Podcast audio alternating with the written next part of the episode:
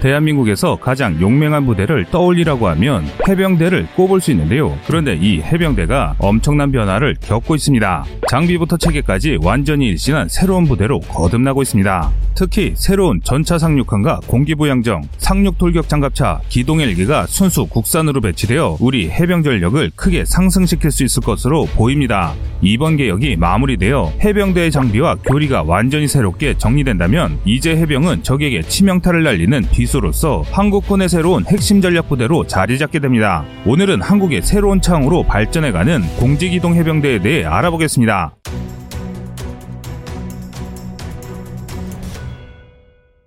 대한민국 해병대는 6.25 직전이던 1949년 설립되었습니다. 이후 6.25 전쟁 중 통영 탈환작전과 인천 상륙작전에서 큰 공을 세웠는데요. 이후로도 많은 공을 세우며 우리 국군의 핵심 부대로 활약했습니다. 특히 베트남전에서 여러 차례 큰 승리를 거뒀는데 해병 2사단의 전신인 청령부대의 한개 중대가 베트콩 한개 연대를 상대로 승리한 짜빈동 전투는 지금까지도 성공적인 기지방어의 전투 사례로 모범으로 남아 있습니다. 통상적으로 해병대의 역할은 크게 두 가지입니다. 김포 일대에 배치된 해병 2사단은 한강 하구의 북한군을 경계하는 한편 유사시 상륙 작전을 수행합니다. 백령도에 주둔한 6여단, 제주도의 9여단, 연평도의 연평부대 등이 영토의 끝자락 도서들을 지키고 있습니다. 그러나 해병의 임무는 본질적으로 수비에 있지 않습니다. 해병대의 기원은 육전대에 있는데요. 중세 해전은 포를 사용하지 않거나 사용하더라도 그리 위력이 대단하지 않았기에 근접전으로 승부를 내는 경우가 많습니다. 그래서 배를 수비하고 적의 배를 탈환하기 위해 중무장한 병사들을 태웠는데요.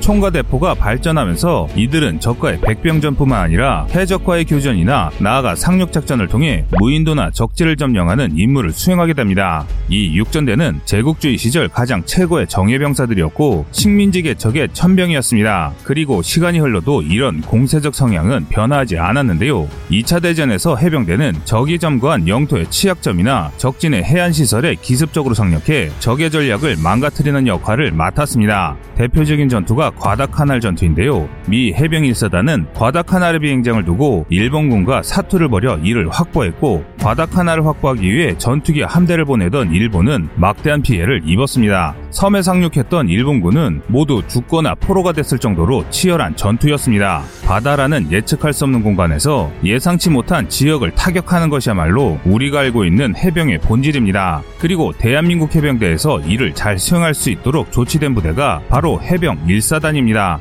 해병 1사단은 해병대 항공단과 함께 언제든 출동할 수 있도록 준비된 해병대의 창끝이자 우리 군의 비수입니다. 이들은 진해에 있는 우리 해군의 오성분전단과 함께 공동으로 작전을 수행하는데요. 오성분전단은 전시의 기뢰 제거 및 기뢰 부설 임무를 수행하는 51 기뢰부대, 독도급 대형 수송함, 천왕봉급, 보준봉급 상륙함으로 구성된 53 상륙전대와 상륙 전후 항망복구와 운용 등 다양한 공병 활동을 책임지는 59 기동건설전대로 구성됩니다. 두 부대는 남해에서 합류해 대한민국 어디든 진출할 수 있는데 한일 분쟁이 전쟁으로 확대된다면 대마도를 공 략할 수 있고 북한과의 전쟁이 일어나면 동해상해 요충지를 노리거나 북한의 수도 평양으로 이어지는 북한 최대 항구 남포항을 노릴 수도 있습니다. 그래서 어디로든 진출할 수 있는 한개 해병사단은 대한민국을 둘러싸고 있는 모든 나라가 항상 긴장한 채 관찰하는 우리 군의 핵심 전력입니다. 하지만 불과 수년 전까지 우리 해병은 이런 임무를 수행하는데 적합하지 않은 수준의 낙후된 군대였습니다. 그 이유가 상당히 참담했는데요. 병사의 질적 하락이나 전술의 태보 같은 문제 가 아니라 장비가 노후화되어 시대에 맞는 전술은커녕 제대로 된 작전조차 수행하기 어려운 지경에 몰렸기 때문입니다. 세계 최고 해병대는 단연코 미 해병대입니다. 거의 20만에 육박하는 미 해병대는 세계 어디로든 수만 병력을 수일 안에 파견할 수 있도록 세계 각지에 배치되어 있는데요. 해병대를 위한 다수의 전용 공격 헬기와 수백 대의 F-35B를 운영하는 명실상부 세계 최강의 해병부대입니다. 미 해병대는 다수의 군단급 제대인 해병원정군 MEF를 운영하는데요.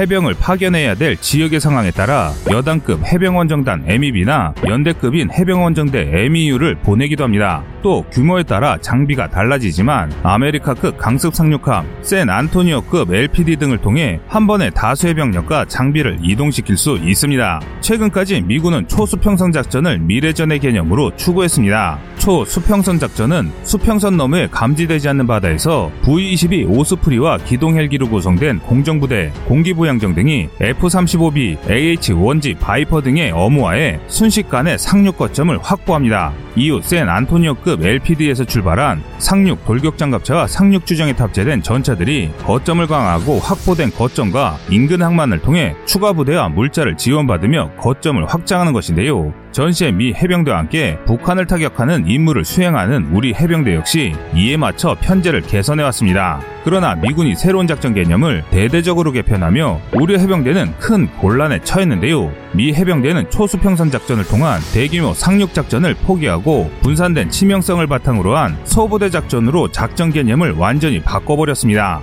미군의 이런 결정을 한 이유는 중국에 있습니다. 미중 대립의 핵심 전장이 될 동아시아에서만큼은 중국군이 미군조차 전멸시킬 수 있을 정도로 강해졌기 때문입니다. 그렇다고 중국이 미국을 이길 수 있다는 이야기는 아닙니다. 분명 국제정치나 전략적 차원에서 중국은 미국에 패하고 있습니다. 중국이 아무리 군사, 경제를 성장시키고 있어도 미국의 성장세는 그 이상이고 중국이 저출산과 고령화로 헤매고 있는 와중에 미국은 이민자들을 통해 더 젊고 혁신적인 나라로 변모하고 있습니다. 게다가 미국은 세계와 화합을 통해 패권을 유지하는 반면 힘과 협박으로 패권을 쥐려던 중국은 전 세계에 공적이 되고 있으며 이런 상황이 바뀌지 않는다면 미중 패권 대립은 미국의 승리가 될 가능성이 점차 커지고 있습니다. 그러나 당장 현장에서 중국군과 맞서야 하는 미국의 군인들은 심각한 위협을 느끼는 것은 사실입니다. 중국 해군이 미 해군의 3분의 1에 불과하지만 중국군은 모든 병력을 자국 앞바다에 투입할 수 있는 반면 미군은 일부 전략만을 투입할 수 있기 있기 때문입니다.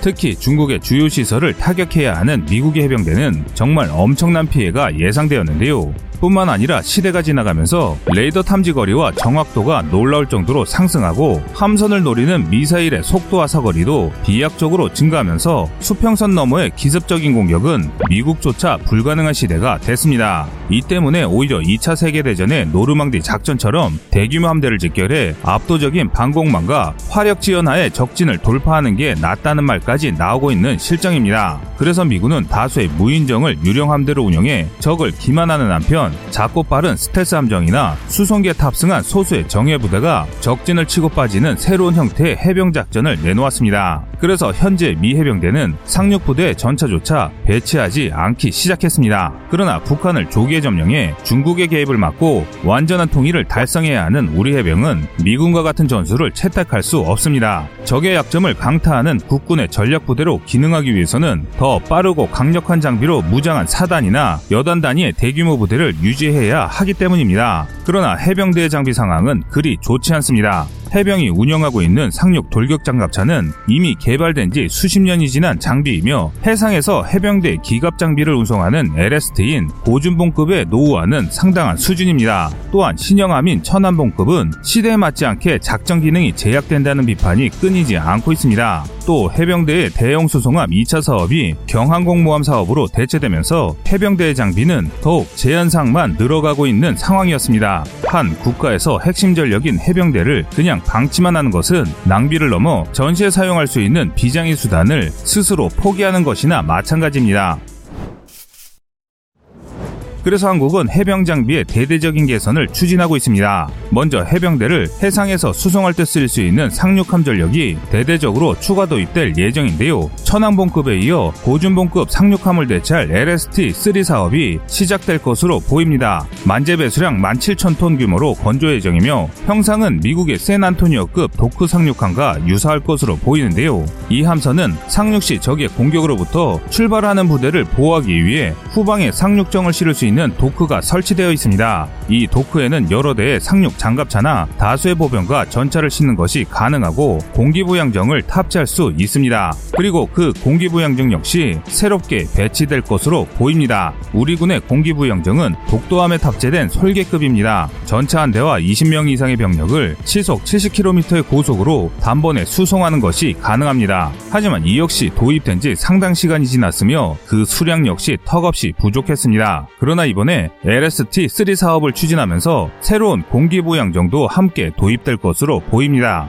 이뿐만이 아닙니다. 전차 전력과 상륙 장갑차 역시 크게 변화하고 있는데요. K1 전체 전자광학 장비를 개량한 K1E1이 이미 배치되고 있으며 대대적인 보수를 통해 3.5세대급으로 전력이 상승할 K1E2의 도입이 준비되고 있습니다. 또 구형 AAV 또한 대체될 예정인데요. 기존의 KAV는 수상에서 속도가 시속 13km에 불과해 수상 에서는 적의 공격을 회피하는 것이 거의 불가능했습니다. 이 때문에 세계 각국의 군대는 새로운 상륙 돌격 장갑차를 개발하고 있는데 우리 군 역시 KAAV2 사업을 통해 기존의 상륙 장갑 돌격차를 대체하기 위해 준비하고 있습니다. 예상 모델은 한때 미국이 개발을 추진했던 EFV가 될 것으로 보이는데요. EFV는 승무원을 포함한 20명의 병력을 운송할 수 있는 35톤급 장갑 차량으로 워터제트 엔진을 통해 기존 상륙 돌격 장갑차에 비해 3배 이상 빠른 속도 와 2배 강력한 장갑을 가진 차세대 장갑차입니다. 상륙 기동 헬기 역시 대대적으로 추가 도입이 진행되고 있는데요.